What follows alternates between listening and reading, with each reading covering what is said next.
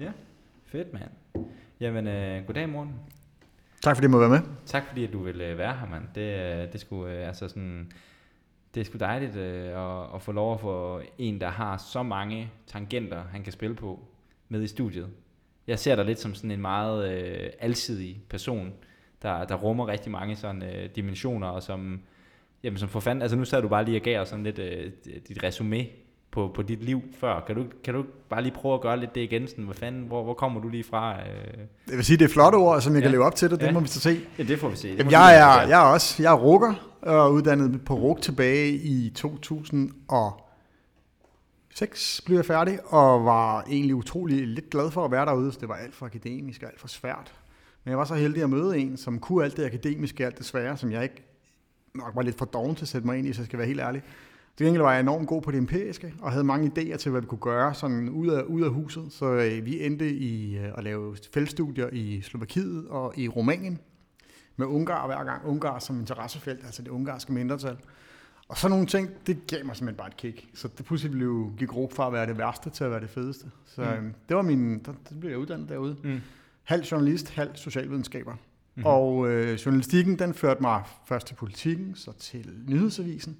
Og så kom jeg på DR ved et øh, meget, meget stort tilfælde, og startede på øh, radioavisen, bare på det, der hed den økonomiske redaktion, altså pengeredaktionen, hvor jeg lavede nyheder til radio og til P1 Morgen og til nettet om pengestof i alle mulige afskygninger. Og så kom jeg langsomt over på TV-avisen. Det var det fine dengang. Men når man var på tv, så kunne man ikke komme højere.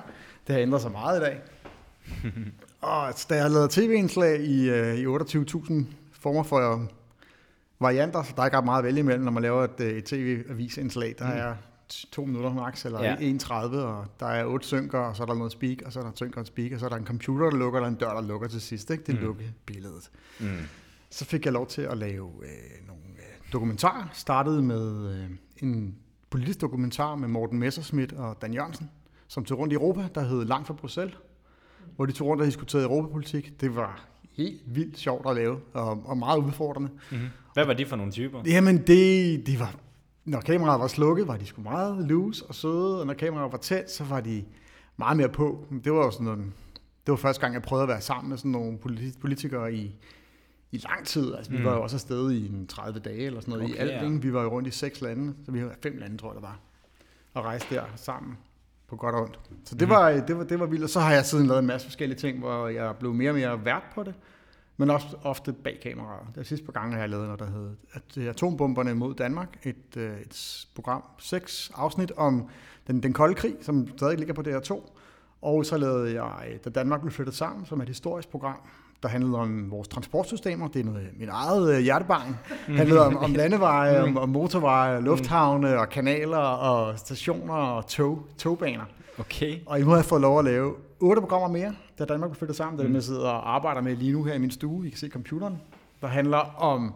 Den står her, computeren. Nå, computeren. Den står her. Ja, ja. ja. Yes. Så står og kigger over på et billede, ja. det ser meget fint ud. Der skal handle om de tunge industrier i Danmark, som, okay. som levede fint bag tolvmure, men som endte på pension med globaliseringen. Hmm. Apropos transport, hvor fedt er, hvor fed er Fredericia lige? Fredericia? Mm.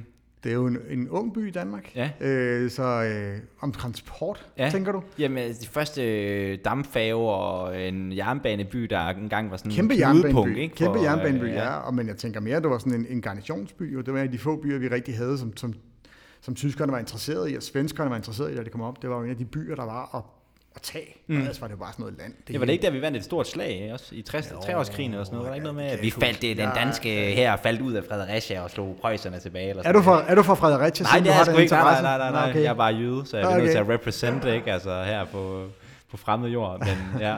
Men okay, altså sindssygt. Men hvad, hvad, hvad, hvad altså sådan, jeg kommer, nu siger du det her med, at der har været det her med, du skiftet mellem at være foran og bag kameraet. Altså sådan, hvad, Hvordan, hvordan har den rejse været, og hvordan, øh, sådan, altså, hvad tænker du om de to roller? Er der en, du befinder dig bedre i end den anden? Og, mm.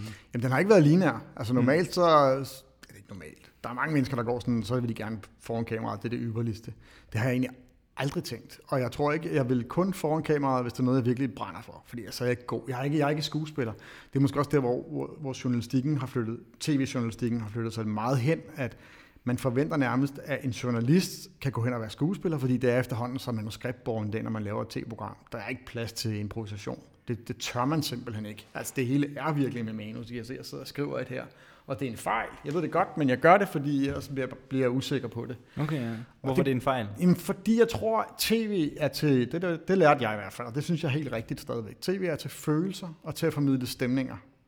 Og følelser får du ikke rigtig meget af, hvis du sætter en journalist, der ikke er uddannet skuespiller, op med et manuskript. Bliver det højst noget jammerligt noget, ikke? Oftest noget jammerligt noget. Hmm. Og man godt kan mærke, at det er jo ikke, det er jo ikke følelser, når man så læser højt, og skal huske nogle replikker hmm. eller nogle sætninger. Hmm. Fuldstændig. TV er til følelser og til, til stemninger, og det er det, man oftest glemmer. Det er derfor, jeg var talt lidt hårdere om et tv-avisindslag for før, fordi der er ikke noget galt i at lave tv-avisindslag, men der er ikke plads i en produktion i en tv-avis til at lave nogle, nogle, hvor man tager ud og formidler stemninger og følelser. I hvert fald utrolig lidt Ja, det, fordi tit skal det jo være, det er jo en nyhed, og man skal jo have øh, hvad er det, ministeren eller en eller anden, der skal stå og sige noget. Der er hverken følelser eller stemninger, vel, når der står en minister og snakker. Mm.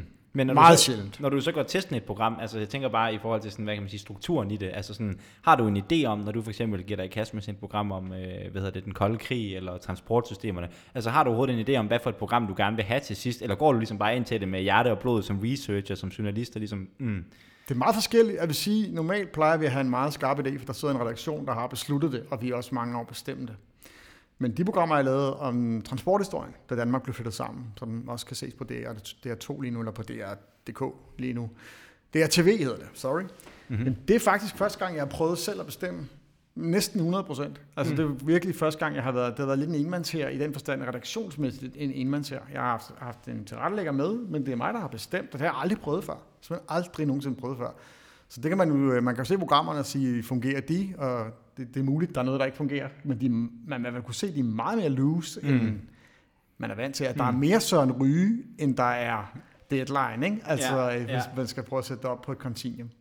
Fuldstændig. Mm. Super spændende, og jeg tror også, altså det, det er jo, altså i et eller andet forstand tror jeg også, at det er, at det er en af de store misforståelser, som etableret tv har gjort sig, det er, at folk faktisk gerne vil have den der Søren Ryge-vibe. Mm. Altså det er jo også noget af det, der er til grund for, at vi kan lave det her, vi laver, det her podcast, mm. vi laver, er jo også på den måde et forsøg på ligesom at, at, at træde et skridt tilbage ned i tempo, og ligesom lade det her øh, spontane og, og uforudsigelige øh, fylde, ikke? Og, altså, fordi det kan folk sgu godt lide. Altså, mm. sådan, det, det, jeg ved ikke, jeg tror, man kan virke, hvis man har en stor medieorganisation, og man har en masse mennesker, der skal have noget løn, og så videre, og så videre, så alle skal føle, de har et arbejde, ikke? At så kan du meget hurtigt komme ind i den der sådan, øh, ting med, at alt skal fandme, du ved, tilrettelægges ned til sidste detalje. Ikke? Altså. Det er muligt, du har ret. Altså, som journalist bliver man jo hele tiden udlært i, at der skal være en nyhed. Ikke? Der skal være en vinkel. Du må ikke være uvinklet. Lige nu er det jo enormt uvinklet, det vi så snakker med, så hvad ved lytteren, det aner ikke, hvor vi skal hen. Ja, altså, det ved ja. I måske heller ikke, det ved jeg heller ikke. nej, nej, nej, og det er jo også lidt angstprovokerende for mig, for normalt plejer der at være sådan en, du hedder Morten, du har skrevet den bog, skal vi høre om den? Altså mm, sådan, vi mm. laver en kontrakt med, det hedder, vi laver en kontrakt med lytteren eller seeren fra starten, mm. så de er helt med på, hvad de skal vide den her podcast,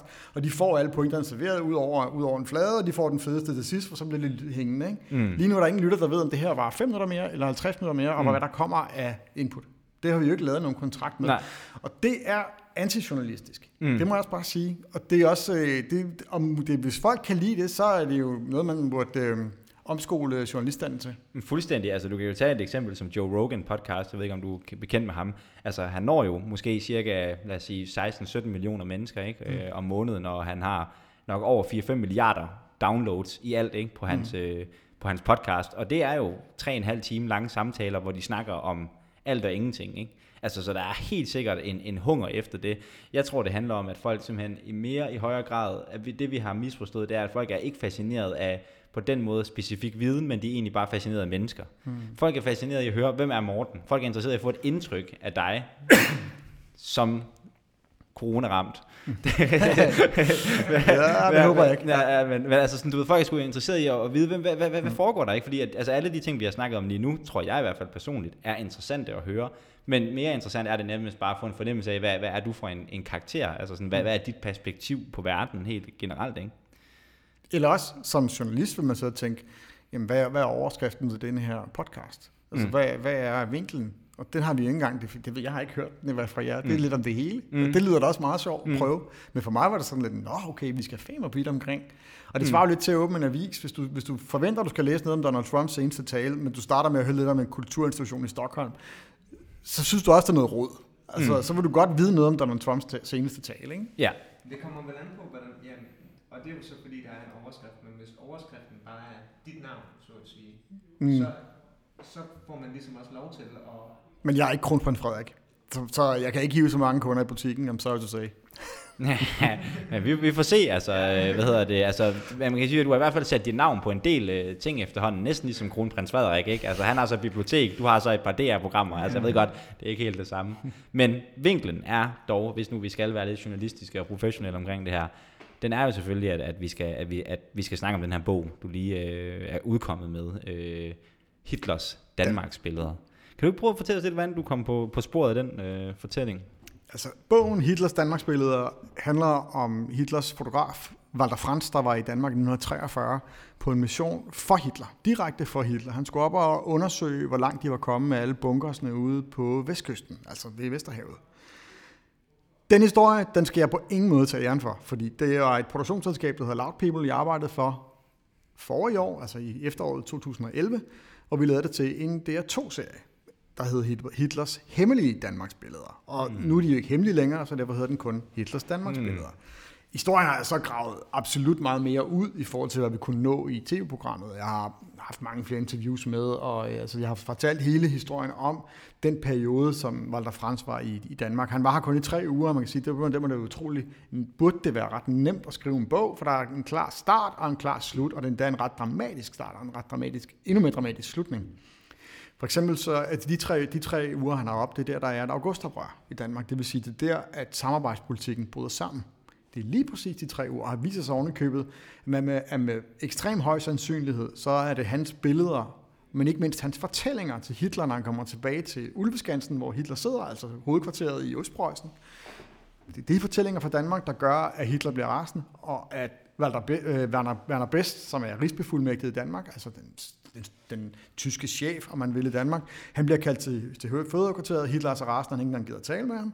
Og, han, og derfor får han at vide, nu skal det, det der, nu må det stoppe. Altså nu gider vi ikke det der politik mere. Nu, nu må der ske andre boller på suppen, og det mm. går der tre dage, så er, så er samarbejdspolitikken brudt sammen. Og tyskerne har overtaget magten og har fjernet og afvæbnet militær, indført dødstraf og en masse andet.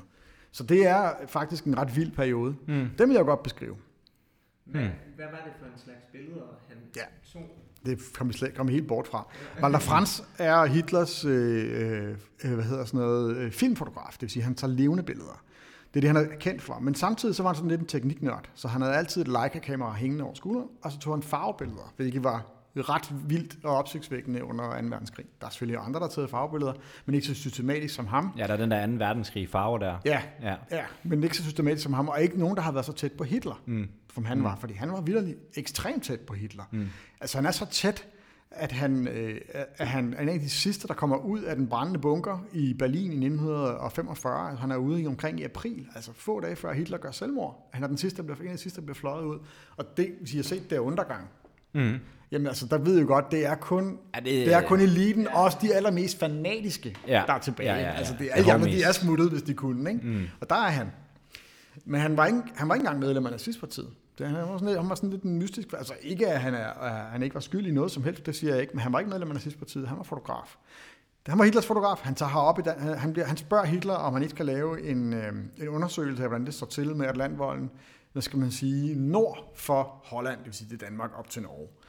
Og Han har nemlig lavet en film om den sydlige del af Atlantvolden, som Hitler har set, og så skal han så lave nummer to. Jamen, det er ham, der spørger Hitler, om han skal gøre det, Hitler, der beder ham om det, det, det ved jeg simpelthen ikke, og det er der ikke nogen, der rigtig ved. For, for Frances dagbog er desværre mm. forsvundet. Mm. Der var grundlag for en tor. Der var grundlag for en tor, ja. der manglede, der manglede at blive, øh, blive set et stykke, eller blive identificeret et stykke øh, af den her Atlantvold, mm-hmm. som er ret vigtig, fordi det er det, der gør, at englænderne og amerikanerne ikke kan komme i land i Europa. Det var det, tyskerne håbede i hvert fald. Og Hitler havde en, vist sig en begrundet mistanke om, at man ikke var kommet nogen vej med den Atlantvold i Danmark, i forhold til, hvad man har blevet lovet. Nu ringer på døren. Kan vi lave en break? Vi breaker? Ja, fordi jeg tror, det er... Jeg tror, det er... Øh, det... Jeg tror, det er supermarked. Hmm. Øh, nej, vi beholder bare øh, optagelsen, som den er. Morten han er lige ude og hente noget, øh, nogle fødevarer, nogle dagligvarer. Er det, er det, er det nemlig? Er det nemlig? Det er, det er ikke nemlig, nej. Det er, øh, det er øh, hvad hedder det, korp. Det er korp? Ja. ja. Det kunne godt have været nemlig. Nå, Ja. lad os lige tage den færdig med, øh, så tager han herop. Ja. Af en eller anden mærkelig årsag, så laver han ikke film. Altså, han laver ikke film, han laver fotos kun i Danmark. Hmm. Og der, jeg ved, der er ingen, der kan forklare, hvorfor, hvorfor han ikke har. Måske har han også et kamera med. Men det er i hvert fald ikke, de findes ikke, de film mere. Hmm. Men han tager 500 billeder af Danmark. 500 farvefotos, og Oj. han har fandme god tid. Han mm. nyder København, Mm. mm. og København er et helt mærkeligt tilfælde. Jeg vil godt komme tilbage til det, når vores korpmand er kommet. For mm. det er nogle ret fas- fascinerende ting, der er i Mm. København der. Sommeren 43, udover det er hammerne varmt. Folk har ikke noget tøj på. Mm. Mm. Så er det bare så langt væk fra krigen, man kan forestille sig. Hmm. Det var en cliffhanger, for nu Ja. Ja, ja, ja, ja. Jeg er tilbage fra, øh, fra, øh, fra supermarkedet. Ja, Hvis jeg må ødelægge den gode stemning, så handlede det knap så meget om blå øjne, men i virkeligheden meget mere om svinekød. okay.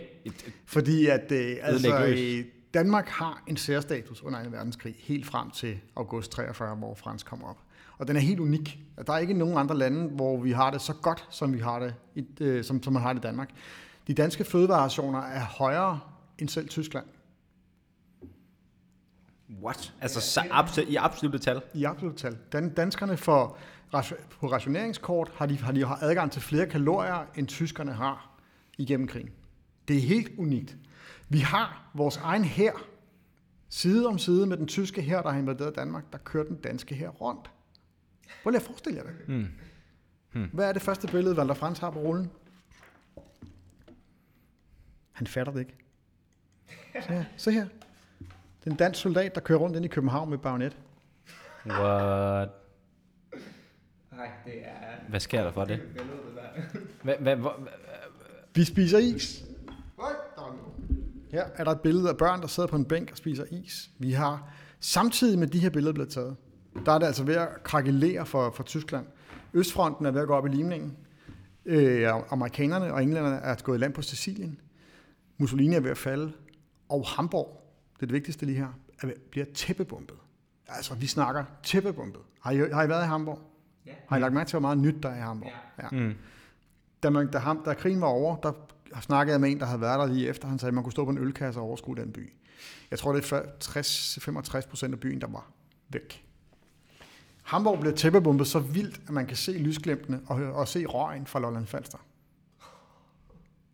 Seriøst? Seriøst, det er ærkefjenden. Der, det begynder at vælte ind med flygtningen over den danske grænse. Det er ikke noget, man må skrive om og sådan noget, men det, det sker. Øh, der er jo der er jo seriøs prescensur her. Men det er samtidig med, at han tager op til København. Hvor, og hvad laver vi ifølge hans billeder? Vi vader rundt i Tivoli og æder is og øh, fodrer duer på Rådhuspladsen. Og altså, det er et slag raffenland. det er samarbejdspolitik, det der. Det er samarbejdspolitik. Jamen, hvorfor, hvorfor, har det kunne, altså, sådan, hvorfor har det kunne lade sig gøre? Altså, hvis jeg var en, dem, der ligesom regerede landet, og så, okay, de har det meget bedre end den gennemsnitlige tysker, så vil jeg hurtigst muligt tage alle deres ressourcer frem til tyskerne. Det var et noget for noget samarbejde. Og det tyskerne fik ud af det, de fik to ting ud af det. De fik for det første, fordi vi havde den udgravede præg af, hvad skal man kalde det, selvstændighed, så var det ikke nødvendigt at binde særlig mange tropper i Danmark. Og de tropper, de havde, det var, øh, man kaldte det lidt kravlegårdstropperne. Det var dem, enten var de meget gamle, eller også var de meget unge. Altså nogen, der kunne, enten skulle lære noget, eller også nogen, der skulle på retræte. Så der var ikke noget modstand i Danmark. Altså, der var jo der var ingen grund til at placere de hårde panserstyrker heroppe. Dem havde man rigeligt brug for andre steder. Men det vigtigste, det var, at man, gav, man lavede øh, fødevarer til tyskerne. Danskerne havde et kæmpestort landbrug allerede inden 2. verdenskrig, som eksporterede til England. Og det holdt jo helt op, på grund af, at det blev fjenden. Og så tog tyskerne den. Så vi var storleverandører i svinekød og i fisk og i korn og havre til tyskerne. Gennem hele krigen.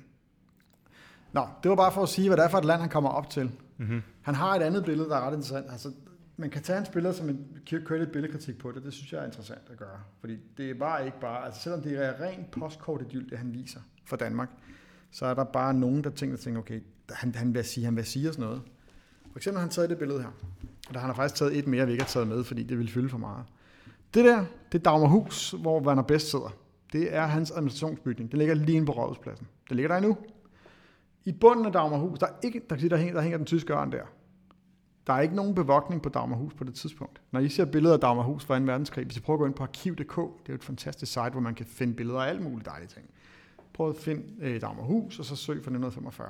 Så er der billeder af, hvordan ude i gaden, altså helt ude ved Rådhuspladsen, Der er sandsække, der er, der er vejen blokeret. Man kan simpelthen ikke komme ned hos Andersen Boulevard. Den er simpelthen bare spærret af, fordi det var foran Dagmarhus. Der er sandsække, der er bunkers, bygget bunkers ude foran. Der går folk med pigtråd, og der går soldater med, med øh, gevær. Op på toppen af Dagmarhus, der er lavet en maskingevær i træ, hvor de kan sidde og skyde ned og holde øje med projektører. Det er 45. Mm. Det er 43. Der er ingenting. Der er endda civile kontor i bunden, hvor, der, hvor Werner Best han vader ind og ud hver eneste dag. I det civile kontor, der ligger forløberen for SAS. Og i forløberen for SAS, altså øh, Scandinavian, altså luftfartsselskabet, i forløberen for SAS udstillingsvindue, der er det udstillet det der. En udstilling om den første direkte fly til London. Hvem, hvem, hvem er det, der bomber Hamburg lige nu? ja, ja, ja, ja. Der, er der nogen fly til London? Nej, det har der ikke været siden for 1940. De har været, selvfølgelig været lukket. Der går kun to udenlandske fly til Danmark, øh, fra Danmark, fra Kastrup. Det er til øh, Berlin og til Wien. Mm. Alligevel så er de udstillet. Altså, hvis ikke det er provokerende, mm. og han, er, han synes, det er så provokerende, han tager det billede, han tager et billede, der er så tæt på den her beskrivelse af udstillingen, mm. og han tager et billede af, hvor Werner Best går ind og ud, Mm. For at vise. for at vise, hvad ja. fanden sker der? Ja, ja, ja, ja, ja. Altså, De hygger sig. Det, jamen, det, det, der er jo ikke nogen tegn på krig her, Nej, der er jo ikke nej, nogen tegn nej. på fjende, eller... Så han laver, på den måde kan man jo godt, og det tror jeg er noget af det første, der, der støder ham, eller han, mm. han oplever. Mm. Fordi, altså, okay, må fordi det du siger, det er, at dagbogen er jo væk. Dagbogen er væk. Ja. Ikke? Hvis, hvis, hvis Det er mig, der tolker.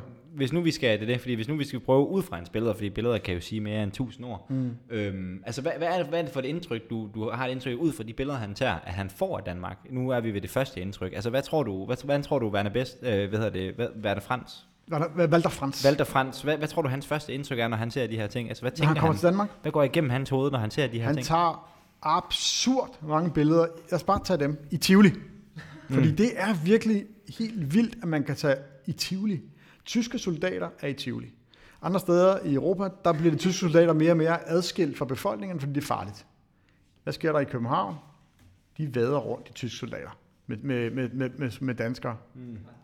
Og de, øh, de får is, og jamen altså, det synes han er for vildt. Altså så vildt, så han tager billeder, milliardbilleder af det. Mm. Altså helt ærligt, man forstår jo godt, hvorfor Hitler bliver sur, når han ser det der. Men, det, men når du siger, Walter Frans, han synes, det er for vildt, tænker du så, det er en forarvelse, eller en sådan, wow, det er fedt det her? Jeg vil starte med at tro, at hvis man kigger på sabotagen, det er jo det, jeg har gjort. Jeg har kørt hans rejse op med den tidslinje, der hedder sabotageangreb. Og hvor blev de udført henne? Mm.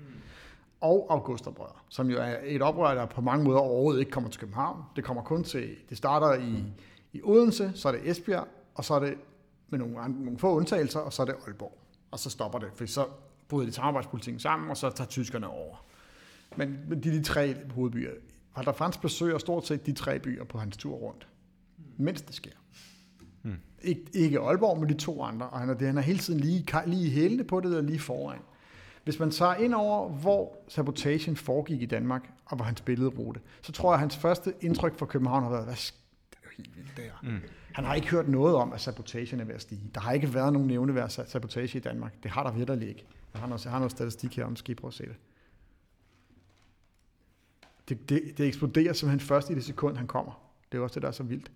Her har vi sabotagen i morgen. Ikke? Mm. 1941. I 1940 der har der været 10 sabotageaktioner i hele Danmark. I 1941 har der været 19. 42, 112. I 43, hvor han kommer, 969 aktioner. Og, hvad, og, og hvad kan man for, hvordan forklarer man så at den kæmpe stigning? Altså er det på grund af hans billeder? Eller, ja. Nej, nej, nej. Han, danskerne ved ikke, han er her. Okay. Det er simpelthen det er, jo- det er et samsurium af, at tyskerne er ved at være presset på alle fronter. Hov, hvem skal vi holde med? Ja. At danskerne pludselig tør, der kommer en meget antitysk stemning, der ikke har været der før. Men jeg tror, hvis man skal være lidt hård med os selv, så vil vi godt lige at bryste os lidt af, at, øh, at jamen, så gør vi oprør. Ja, min morfar, han var også modstandsmand, ikke? Ja. vi, vi gjorde oprør, lige så snart det begynder at gå dårligt for tyskerne. Og det begynder at gå dårligt for tyskerne fra øh, januar 1943, hvor slaget ved Stalingrad er færdigt. Mm. Og derfra går det tilbage. Frem til december 42, der gik det fremad. Så det, det siger tallene jo også. Prøv at se på tallene igen. Mm. Mm. Hvornår er det, man har Market Garden i Holland? Det er sådan en fejlslaget forsøg på virkelig at push. Det er langt senere, for det, Det er langt det er jo først oppe, når, når amerikanerne og englænderne er Ja, inde på hvornår det. de lander? Er det 44, 43? 44, 44. 44, Slut- okay, ja. slut 44. Ja, så vi er stadigvæk på den måde i et sted, hvor det er et, et tysk styret Europa, fuldstændig. Tyskerne styrer Europa i Ja. 43. Der Ja. er ikke noget at sige til det. De er Ja. presset, men de styrer det. Ja. Men de har ikke længere styr på Europa. De har ikke Mm. længere styr på deres egen, det der hedder hjemmefronten. Det beviser Hamburg. Hamburg bliver bombet i et omfang, ingen har set. Det, der sker samtidig med, når man læser øh, aviser, det er jo, at ty- øh, berlinere er jo panisk angste for det dem næste gang, og der er kaos på det tyske øh, banegård. Folk vil ud af Berlin, samtidig med, at han er i Danmark. Så der er jo totalt oprør i Tyskland Mm. og opbrud i Tyskland. Folk, der troede på, at den tyske værnemagt kunne, kunne, kunne, hjælpe, kunne passe på dem selv, mm-hmm. det Mhm. kan de jo ikke. Det viser de jo det viser de dag på dag. Nå, tilbage til hans, hans rute. Jeg tror ikke, han har haft et problem med at være i København. Jeg tror, han har synes, det var helt vanvittigt fedt. Altså, det har simpelthen været Dubai. Øh, eller det, altså, men det, der så sker, når han kører ud af, ud af København, det er jo, at han pludselig bliver konfronteret. Det ved jeg ikke, om han direkte bliver konfronteret. Men han kører i hvert fald i hælene, eller lige foran alle de mange sabotageaktioner og folkelige oprør, der er rundt omkring i Danmark. Det viser hans billeder intet af. Og det kan man godt undre sig lidt over. Ja, det undrer man sig rigtig meget over. Mm. Altså, hvorfor helvede tager han til Esbjerg, hvor der er kæmpe, kæmpe øh, undtagelsestilstand, og tager et billede af færgen til, øh, til Fanø. Det er det eneste, han gør. Ja. øh, det, kan, det forstår jeg ikke, men der må jo ligge en dybere mening. Tænker, at der er så billeder af et, øh, et, et hotel oppe i klitterne, Mm. lige nord for Esbjerg, Ja. hvor han så tager op og, tror jeg, og, og sover. Ja, Okay. Hvor, der, hvor de har, jeg fandt en gammel brochure for det hotel, mm. der Mm. hvor de har kejlebane og har garage til bilen, og sådan. han får en Mercedes til ja, ja, ja. Men prøv at tage sådan et billede som det her. Nej, nu går vi måske for hurtigt frem. Altså, han er, han, det fede ved hans billeder er jo også, at øh, Det er jo en Han- ren idyl. han, må, ja, han, må, han tager billeder af alt det, vi ikke må. Fordi danskerne, øh, når der er krig, så må man ikke tage billeder af infrastruktur. Og det, når det her det er Bellevue Strand, ikke? det er han også, altså også meget fascineret af. Ikke? Tager mange billeder af det. Altså, det ser sgu da også dejligt ud. det Prøv lige, ligner, må jeg lige prøve at forstå noget? Hvor, Ja. ja. hvor de her billeder, hvordan, igen, hvad er historien bag, hvordan de kom frem i lyset?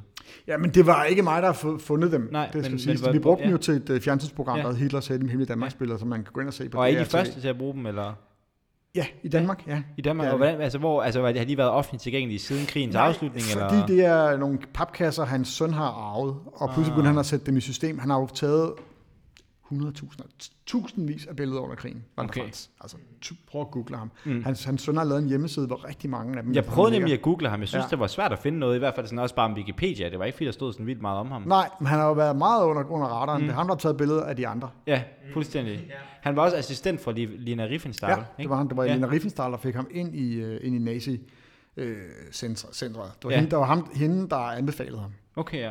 Hvordan kan man, det ved jeg ikke, om man har noget svar på, men hvordan kan en person, som ikke er medlem af nazipartiet, ligesom komme, ja, få lov til at være en del af the inner circle, eller hvad man skal sige? Har I hørt om Travle Lyon? Hitlers sekretær.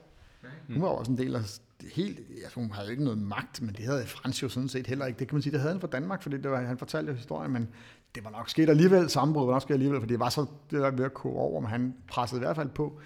Men Hitler omgik sig jo lidt som Trump, med alle mulige typer. Altså alle mulige, øh, altså, der, er ikke, der var ikke noget, der var ikke eksperter, Hitler lyttede til. Han lyttede til kunstnere og lommetyve og luder. Altså det, det, det, var det jo lidt. Altså det var jo Hitlers familie. Altså det er jo også det, jeg skriver rigtig meget. Hitler på det her tidspunkt er jo allerede ved at blive fuldstændig sindssyg. Og han har buret sig inde i det, der hedder Ulveskansen. En, I skal forestille jer en betonbunkerby ude i en skov i Østpreussen, øh, i, hvor, hvor der er, ligger tre øh, sikkerhedsringe rundt om selve bunkerbyen.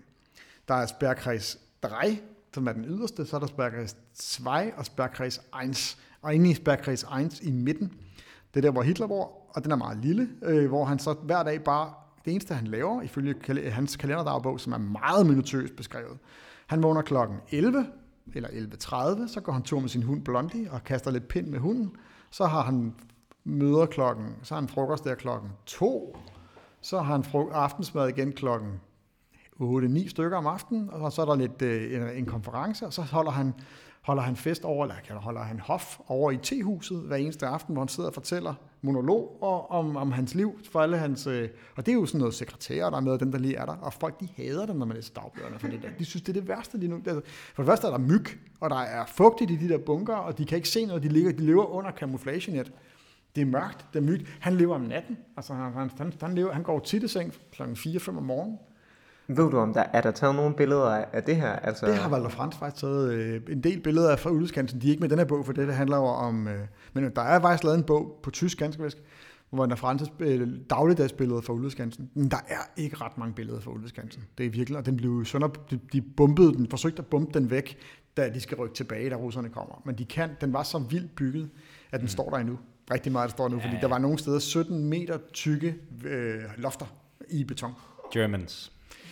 God damn. Ah, very, very special Germans. Ja, ja, ja, nok sige. Nå, men bare lige gå tilbage til Frans her. Han, øh, han tager billeder af alt det, man ikke må. Det er det Helsingør skibsværft, hvor der ligger skibe, der lige er på, på, vej, på vej til at blive, øh, blive sendt ud. Og man må ikke tage billeder af skibsværfter. Man må ikke tage billeder af, af jernbaner. Man må ikke tage billeder af øh, broer og færger. Fordi det er simpelthen det er vital infrastruktur, og det kan falde i hænderne på englænderne. Han tager også billeder af arkitektur, fordi Hitler er meget interesseret i arkitektur sammen med Albert Speer, og Albert Speer kender også Walter Frans. Walter Speer er rustningsministeren. Det er ham, der er arkitekten, som er sådan ham, der får det til at ske i, i, det, kolde, i, i det tredje rige. Ikke på udryddelsesfronten, men på industrifronten. Mm. Og Speer er arkitekt. Og det er Speer, der har hivet Walter Frans ind i indercirklen sammen med Riefenstahl. Og de ser, prøv at se her, hvordan han har taget billeder af alle mulige. Det er Grundtvigskirken, det er Holte Rådhus, det er det nye Københavns Universitet, han har ude at tage billeder af, og det er Fredensborg Slot. Og det er sådan noget, det, det sidder Hitler og ham og kigger på. Sådan, det har de haft tid til at sidde og kigge på. altså, det ligner noget, han har lavet til sådan et spis rejseselskab, eller sådan noget der. Og så prøv at se, så, så kommer han, så er han jo meget interesseret i det er Danmarks nyeste færge, der hedder, der hedder øh, Storebælt, som han tager billeder af, der kommer ind der. Og han, han, er, han så er med, og han tager jo fantastiske billeder af drenge, der sidder på dækket og læser tegneserier, ikke? Tyske soldater, der sidder og kigger ud af reglingen ved indgang, indsejling til Nyborg. Han virker da egentlig også til at have været en forholdsvis dygtig fotograf. Eller sådan, altså han er der styr på... Der er mange meget, meget smukke billeder. Det er Lillebæltsbroen, malet i camouflagefarver. Over Lillebæltsbroen, der går øh, Danmarks vigtigste hovedvej, det er hovedvej A1, den går fra København til Esbjerg. Det er den, der holder hele Danmark, Øst-Vest Danmark sammen. Men på trods af, at det er den vigtigste hovedvej, så prøv at se, hvor lidt trafik der er. Ikke? Der er fire cyklister og en lille bitte lastbil. Mm, det er Nordkorea. Prøv at se det der. Det er, øh, det er også Lillebæltsbroen. Det ser super fedt ud. Et stort tog, der kommer kørende med, med, med næsten så, så god kvalitet, at man kan mærke røgen. Ikke? Og her er et skilt, hvor der står, at man ikke må fotografere. Og sådan noget, det har han jo bare fået lov til. Han har bare væltet rundt i alt det der.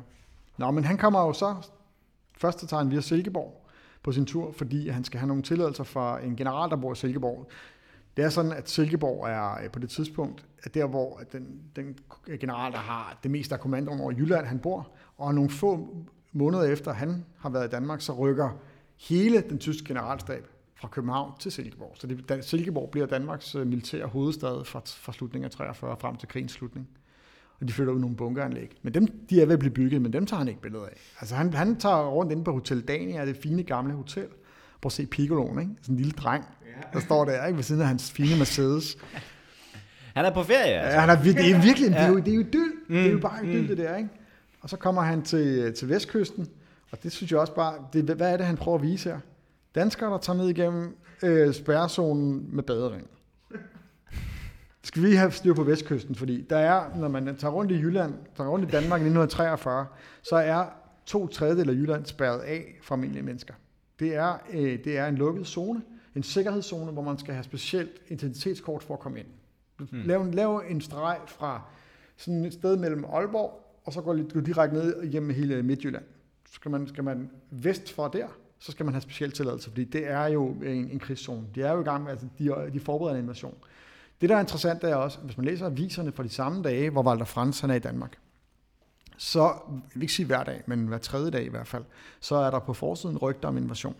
Der står ikke det i Danmark, der står invasionsrygter, store troppe, øh, øh, hvad hedder sådan noget, koncentrationer på de engelske kyster med kanadiske tropper, og på den måde, der er hele tiden sådan rygter om, at, at og i, den, i den illegale radio, der siger de også noget omkring, der kommer invasion langs mm. den, øh, engelske, den, den danske vestkyst. Det gør, gør der jo ikke, det ved vi i dag, men det vidste man ikke, og, man, og der var hele tiden rygter om det.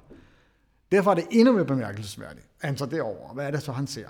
Mm. Det er folk med badedragt. Det er folk, der kommer ind og skal ned og bade igennem det der. Vi snakker, de kunne være, de kunne være spioner, de kunne se, hvordan det hele ser ud. Prøv at se den der fantastisk billede af pigtråd og spanske rytter langs stranden og en iskiosk, mm. hvor der har åbent Det er helt vildt, det der. Ikke?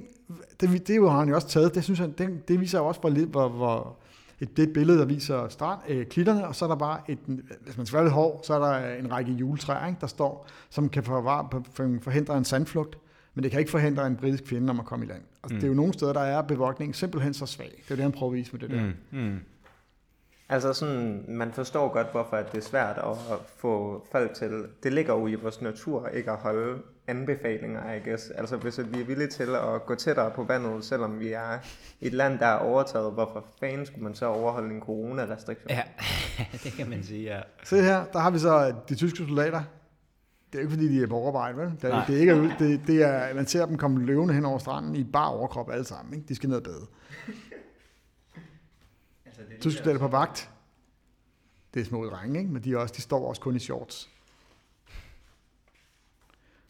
Og alt det der, det kan man jo godt tage som en kritik. Det er jo ikke noget, der lugter af, af, af en, øh, en stramsiddende værnemagt. Vel?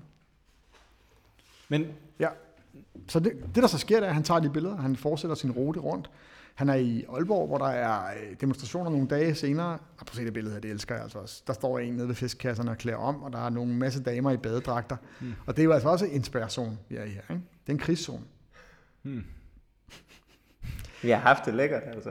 Jamen, det er det. Altså, det er også det, jeg kommer til at undre mig over. Altså, hvordan, altså, hvordan fanden kunne det her lykkes? Altså, hvordan, hvordan, hvordan, hvordan, hvordan kunne den tilstand indfinde sig? Altså, Benjamin var også lidt inde på det, ikke? Altså, sådan, hvordan, hvordan, hvordan, hvordan kan det være, at der er den her tilstand? Hvordan kan det være, at danskerne tager ned og bader? Hvordan kan det være, at tysk... Altså, hvad, hvorfor accepterer man det? Er det simpelthen bare, jamen, vi, vi får noget svinekød, og så kan I sådan set passe jer selv? Altså, er det derfor?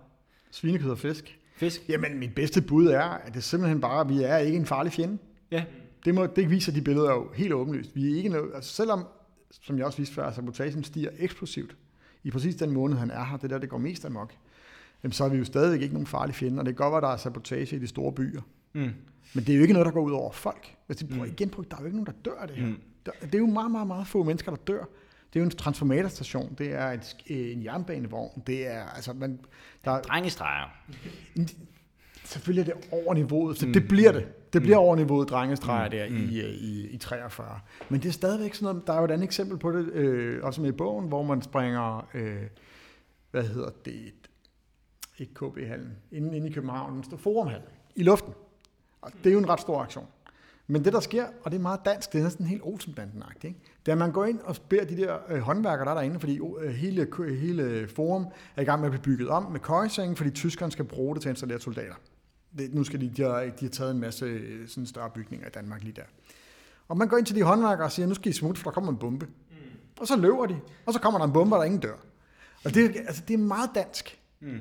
Ved du om, altså, det ved jeg ikke, i tidligere krigsperioder og så videre, hvis vi går langt tilbage, altså, eller det kan være, at du har et bud på det, tror du, det var en attitude, der kan spores længere tilbage også, hvis man går 500 år tidligere, eller du ved, at sådan, når der var krig, så var vi lidt ligeglade så hyggede vi bare. Jamen, vi var jo ikke med i Første Verdenskrig. Nej. Det er måske en del af forklaringen. Men går man længere tid tilbage og tager svenskerkrigene, så var det jo rimelig brutalt. Altså, de slagtede jo bare løs. Ja. Øh, det gjorde de jo. De slagtede bare folk. Altså, mm. og, og, og, og så, ja, ja, det er Stockholms er blodbad, er det ikke det, man kalder det? Jo, men det er over i Stockholm. Ja. Men det er, men det er danskere, der ja. nakker svensker. Er det, det, er, det er den anden vej, ja. Men ja. når de er i Danmark, kan jeg love dig for, at de også var hårde. Oh, ja, ja, ja. Øh, men man kan også sige, at tonen får en anden lyd efter den 29. august 43, hvor at øh, samarbejdspolitikken brød sammen. Altså, så kommer dødstraffen. Så kommer, altså, forløb, man har, på det tidspunkt, man har jo danske, altså, danske retssal, det danske dommer, det danske embedsmænd. Altså det, på, på, den måde, man kan trække tingene lidt i langdrag, hvis der er noget, der er galt, og man, kan, altså, man, mm. har, man har bygget sin egen koncentrationslejr for at sørge for, at de ikke skal, derud, øh, skal videre til Tyskland, altså sådan noget, ikke? Det, det horserød sidder de. Jeg siger ikke, at det er fryd og gammel, det hele, jeg vil ikke sidde og, altså, der var også hårde ting og sådan noget, men billederne viser i hvert fald bare et Danmark, som, jeg spærrede øjnene op, der mm. Og det er det, og, og det er også, jeg, kan, og jeg ved godt, måske, måske er det også sådan, i, i, i, et vis omfang sådan lidt en, en umoden position at have. Vi snakkede med en idehistoriker her mm. forleden, hvor vi øh, snakkede med, om totalitarisme, mm. hvor, øh, hvor vi ligesom kom ind på den her diskussion omkring sådan, hvad kan man sige, hvornår er nok nok, hvornår er man som borger i et samfund, der bliver regeret af en totalitær øh, leder, eller en, har en totalitær styringsform, hvornår, hvornår står man hælene i, ikke? Og en af de ting, der jo ligesom har været i efterkrigstiden i Danmark, øh, har jo været, ikke efterkrigstiden som i mellem, men du ved her, efter 2. verdenskrig, der har jo været sådan et forsøg på på en eller anden måde at male et billede af, af os som et folk, der faktisk gjorde mere modstand, end vi gjorde. Mm. Altså når du ser danskere gå til, tage til stranden og spise is i Tivoli og bare lade stå til, altså bliver, bliver, bliver, bliver man såret på sin nationalfølelse, eller er det sådan lidt bare en historisk realitet, man ligesom spiser, fordi sådan er, sådan er det nu engang, og man kan ikke rigtig bebrejde folk. Altså sådan, har det gjort et indtryk på dig at se dit, dit folk på den måde være så passiv under øh, invasion? Altså, du taler til mig med enormt meget øh, patros. Øh, jeg er ikke så nationalistisk anlagt i den forstand, men jeg synes igen, at jeg vil holde mig til tabellen og sige, det eksploderer jo, når han er her, mm. og efter han er her. Tallene siger sig på.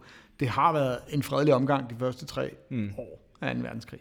Mm. Det har det virkelig. Det har og, det. det, og det er den sidste fredelige sommer mm. bedst, han er han besøger mm. Danmark. Men synes Og- du, det er godt, at det var så fredeligt? Eller sådan, Jamen, man kan jo sige, at der kom jo, der kom jo få lige ud af det. Ja. Så jo, det, var- det var da dejligt, og man ville, jeg ville da ønske, det, det var, at alle lande var så heldige.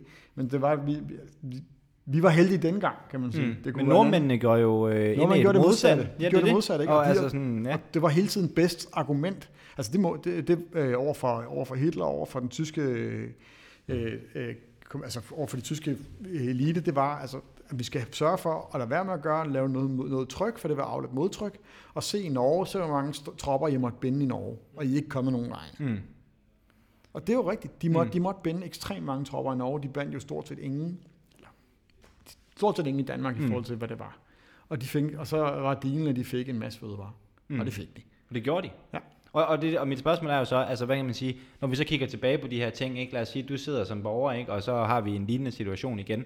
Altså, hvad, altså er det her en skamplet på dansk historie, så at sige, de her tre års samarbejdsperiode i dine øjne, eller er det, eller altså sådan, skulle vi have gjort det ligesom nordmændene, fordi man må jo bare sige, alt andet lige har de jo lavet et større bidrag til at stoppe den da, tyske krigsmaskine, end danskerne har gjort. Vi har måske snarere styrket den. Ikke? Altså, det, det, er bare, altså, det er det spørgsmål, jeg på en eller anden måde prøver at, sådan, at, at formidle. Jamen, der må det eneste svar jo være, øh, og der vil jeg selv være en kylling, jeg ved ikke, hvordan jeg selv ville have reageret, men øh, det må være ja. Altså, hvad- nordmændene gjorde vel det mere rigtige end Danmark, men jeg ved, altså, det er fandme et svært spørgsmål. Jamen, det er et svært spørgsmål, og det er ikke, fordi jeg har et svar heller. Nej, Jeg, jeg kunne bare forestille mig, at man også må reflektere lidt over det, når man ser den slags Ja. pacifisme. men det, det, det gør, det, jeg har tænkt rigtig meget over det, om det var, om det, var det rigtige.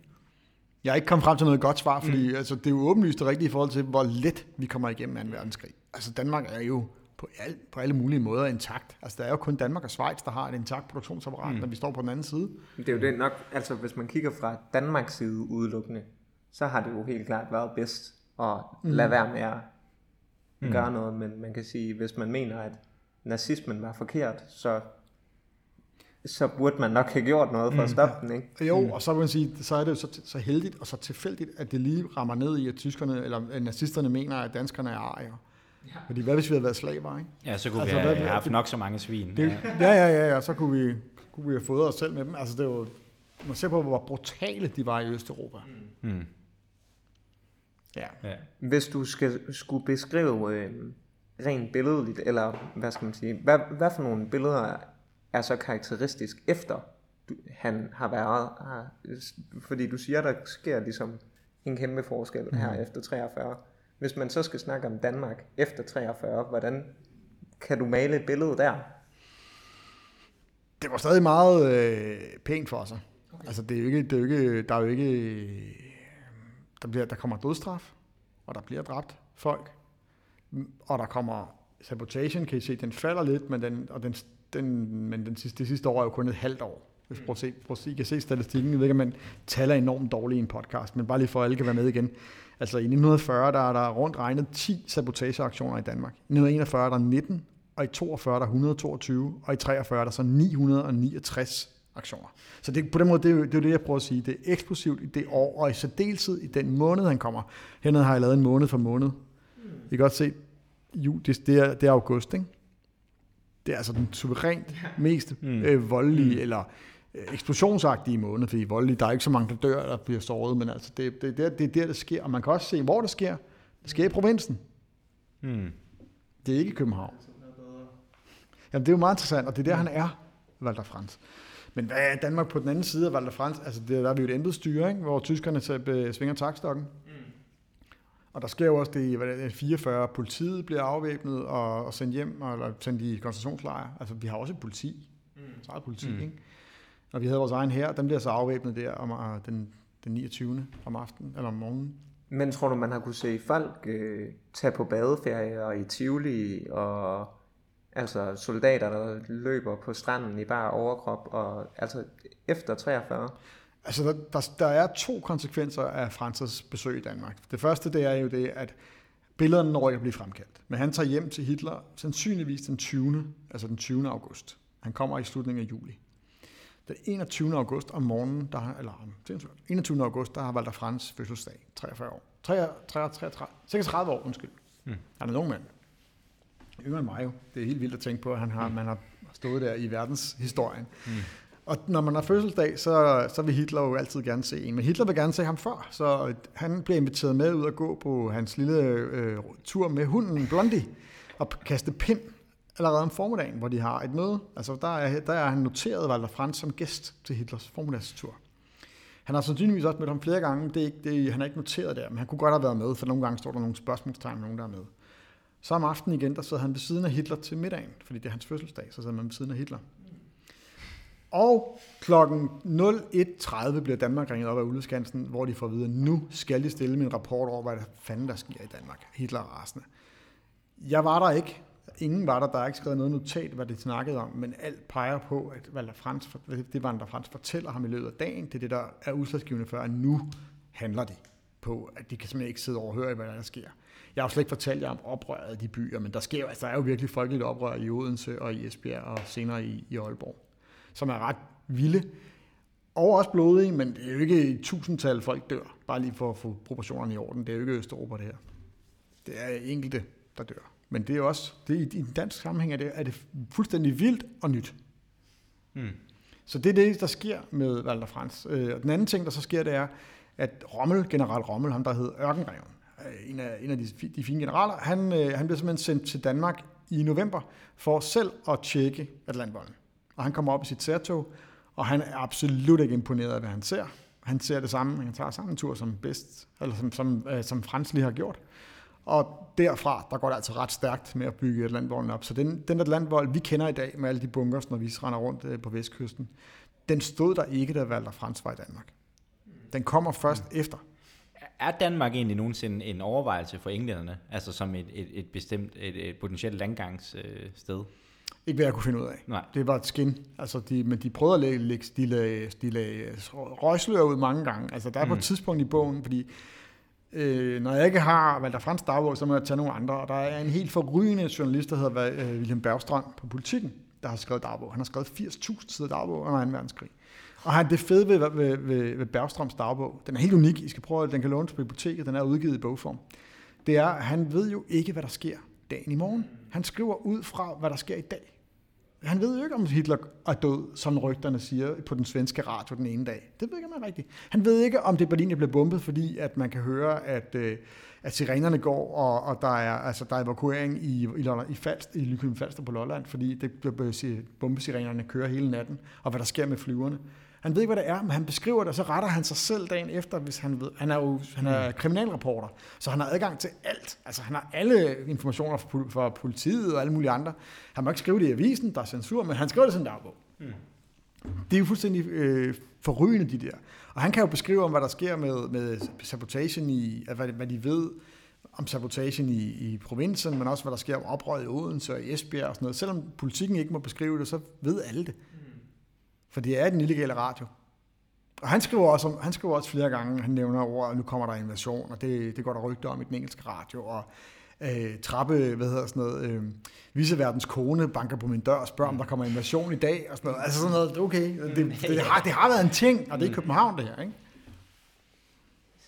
Mm. Vanvittigt. Også, altså også det, det, altså det er jo også, jeg synes også, at den her bog er interessant, og det der er den grund, at det ligesom er en bog, der på en eller anden måde er meget sådan, du ved, der tager det der meget nutidige ja. perspektiv. Ikke? Her er tre uger mm.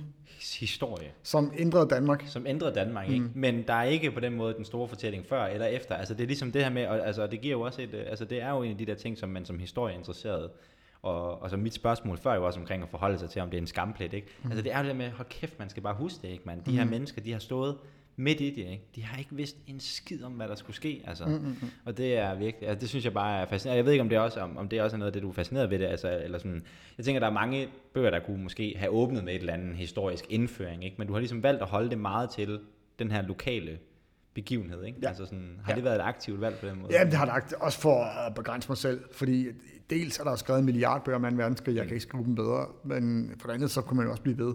Altså det, jeg synes, det var, du dykke ned i det her, og dykke ned i den lille bitte, altså nørdede side af Danmarks historie, og så prøve at gå helt ned i detaljerne, så har jeg brugt virkelig meget tid, og det har været fantastisk, på Mediestream, som er, kender I det? Mm-hmm. Nej, det er, man kan gå på øh, det kongelige bibliotek, og der er sikkert også andre biblioteker i Danmark, hvor man går ind, man kan, ikke- man kan desværre ikke tilgå det udefra, men så kan man simpelthen gå ind og se alle aviser. Så man bare gå ind og, og, og skrive 1943 øh, spærrezone. Der kommer så, og så er det simpelthen søgbart. Altså ligesom en pdf, hvad der stod i aviserne. Det er jo helt fantastisk. Og det er helt nede på annonceniveau, hvis der har stået en annonce, eller man kan søge om, øh, det var det jeg også Køb is i spærrezonen. Nej, men Kom det, ned jeg, har netop søgt på, som, jeg har søgt på sommerhuset Vesterhavet. Så kommer der annoncer fra sommerhuset Vesterhavet, hvor der skal absolut fred og ro. Hey, absolut fred og ro. Det samtidig står der på forsiden invasionsfar og spørgsmålstegn.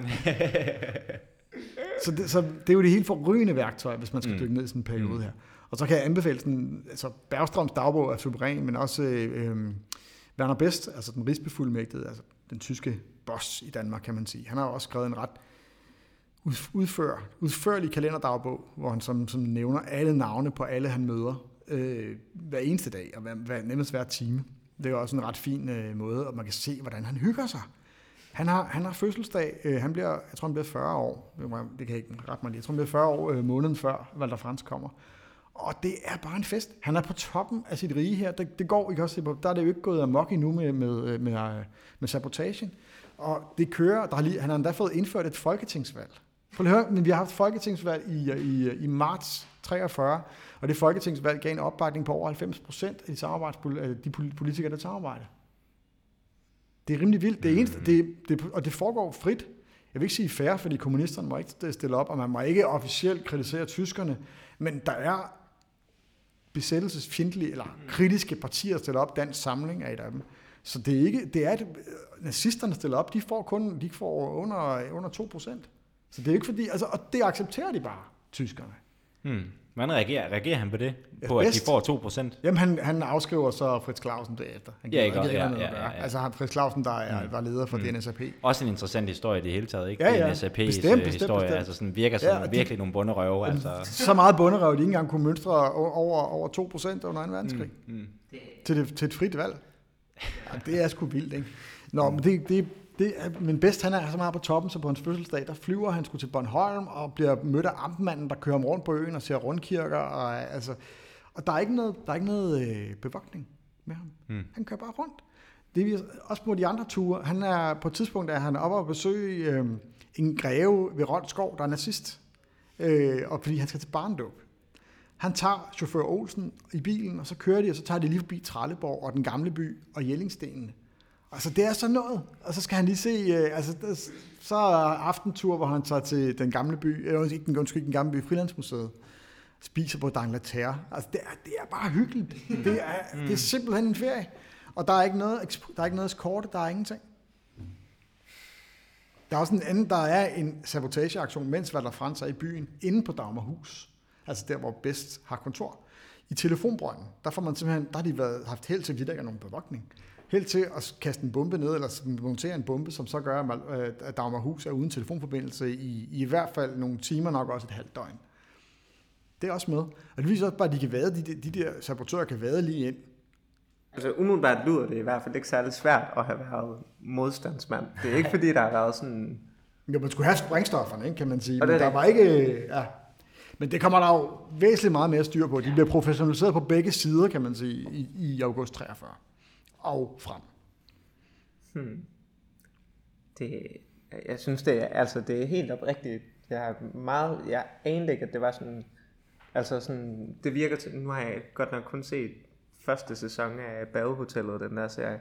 Men jeg forestiller mig, at det er sådan den vibe, at der er sol og glade dage, og så de rige mænd løfter lige på hatten og hilser på hinanden mm. og har det alt for lækkert. Ja, den fortælling, man har, det nærmest, det er sol og glade dage, og så kommer tyskerne. Men det er slet ikke sådan, det er. Det er bare sol og glade dage, sol og glade dage, sol og glade dage, og så, ja. ja. Ja, ja, så er det selvfølgelig bøvlet, når tyskerne er, at vi, der er jo mangel på nogle fødevarer, selvom vi har høje fødevarerationer, så er der jo til, at man ikke kan få kaffe og sådan noget. Så det, så det er jo sådan et, man må sno sig samfund. Det er det også i Danmark, der er ikke, for eksempel øh, forsiden af Jyllandsposten, mens han er, det er, at nu øh, indsamler staten øh, bildæk. Nu må man ikke længere have private bildæk, fordi der er simpelthen mangel på dæk. Øh, så har vi både haft øh, besøg af supermarkedet og telefonen. Det var ikke min. Men det har været lidt sådan nogle øh, first world problems, lyder det alligevel til, der har været i Danmark. Altså mangel på bildæk, og det er stadig bedre end vores land bliver bombarderet. Mm. Fuldstændig. Fuldstændig. Man skal forestille sig, når han kører ud der i, i, igennem et, et korn, gyldent Danmark, og der, han har også taget et billede af det der i, i august 43, som er nok omkring 6. 7. august, der er nok taget fra København. Han har et formiddagsmøde med Werner Best den 6.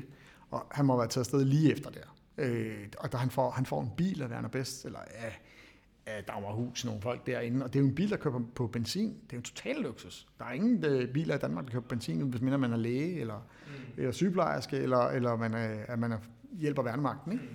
Nu spørger jeg lige dumt, var det fordi, der så ikke var nogen biler, eller kørte de på noget andet? Der, der var ikke benzin. Der var bare ikke benzin. Benzin okay, ja. er allokeret ja. til krigen. Mm. Så man mm. kører på, øh, på, på øh, det hedder, koksvogne, altså nogle kold koksovne, der laver okay. en gas, som så kan putte ind i motoren, og der kan de bilerne bare ikke køre mere end 30-40 km i timen, hvis de overhovedet kører.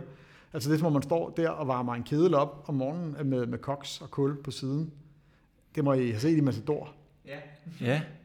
De skal ud og starte generatoren. Ja. ja. Ellers så har de heste, man heste foran bilen, og så er det hestevognen igen, og så er det jernbanerne. Der er stadigvæk, man får kul fra tyskerne, så de jernbanerne har en kæmpe opblomstring under 2. verdenskrig. Den sidste gyldne periode for jernbanerne.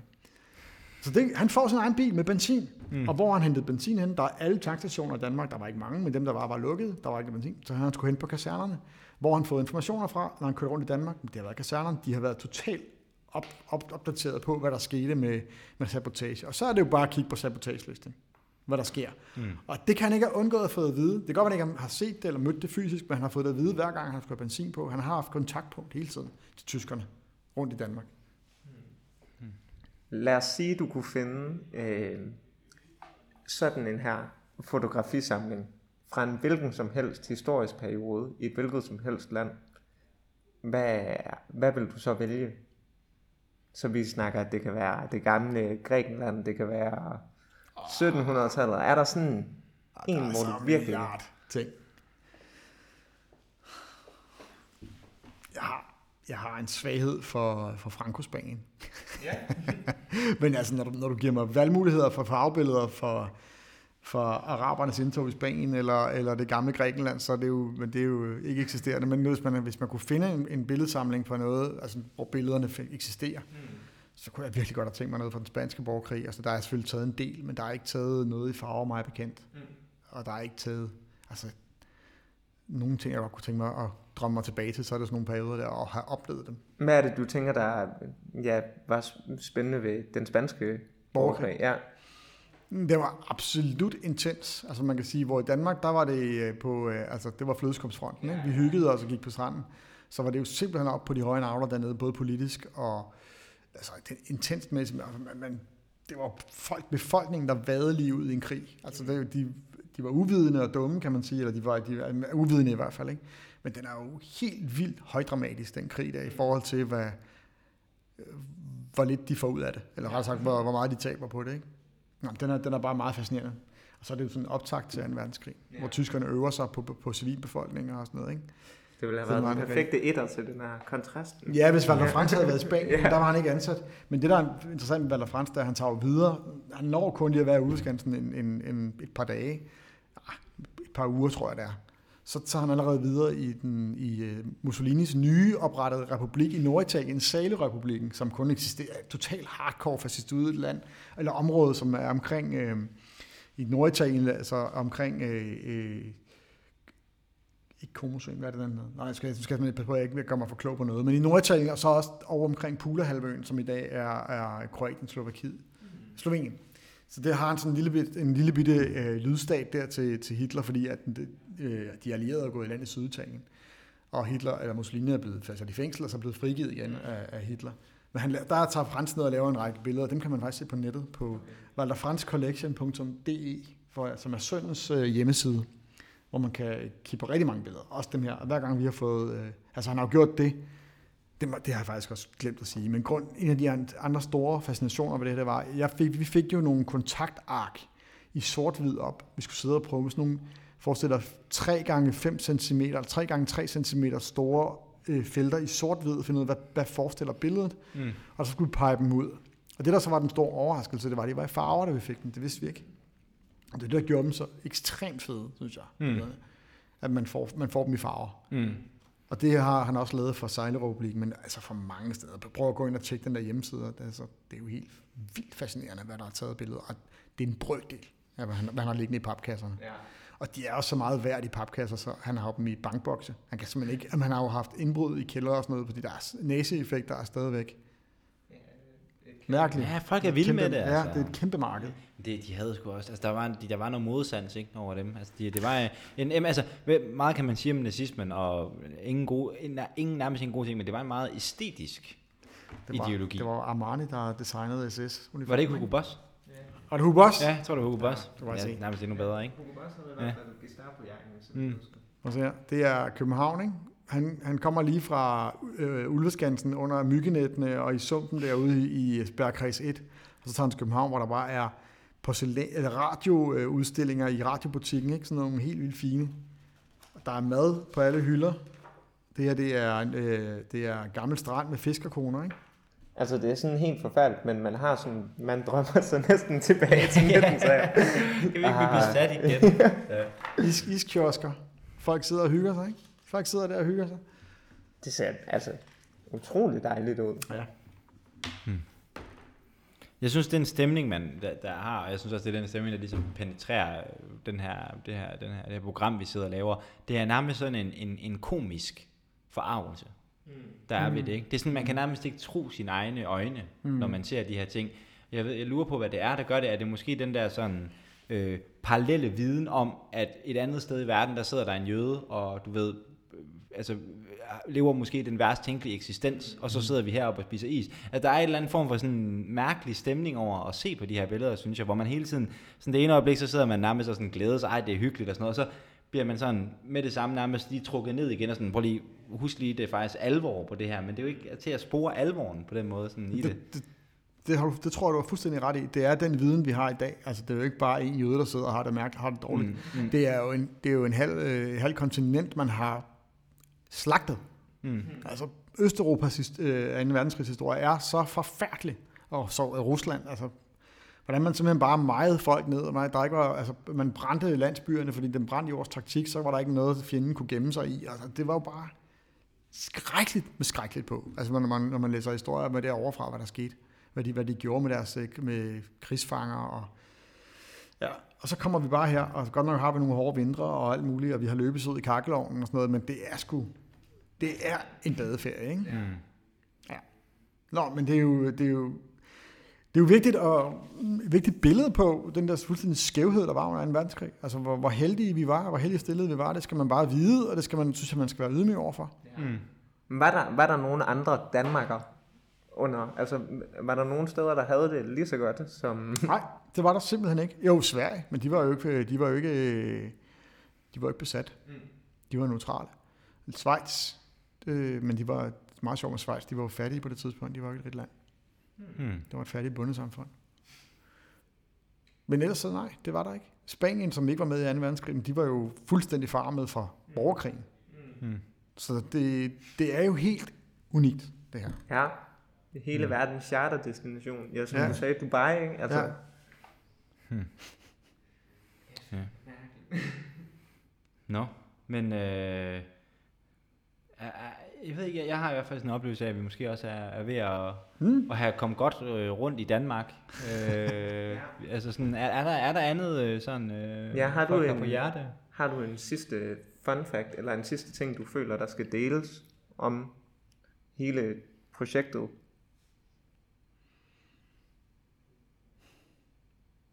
Du må også gerne bare lave halvanden times reklame for dig selv, nu, hvis det er. det ville virke, det ville, så ville det være en kedelig podcast. Nej, jeg, det, jeg synes, vi er kommet meget godt rundt om bogen, mm. øh, og, og alt det mærkelige og alt det fede, og det flotte er jo helt klart billederne. Altså det, at jeg, at jeg har beskrevet Augustoprøret inde i, og beskrevet, hvad han kunne have mødt, og hvad han burde have set og sådan noget.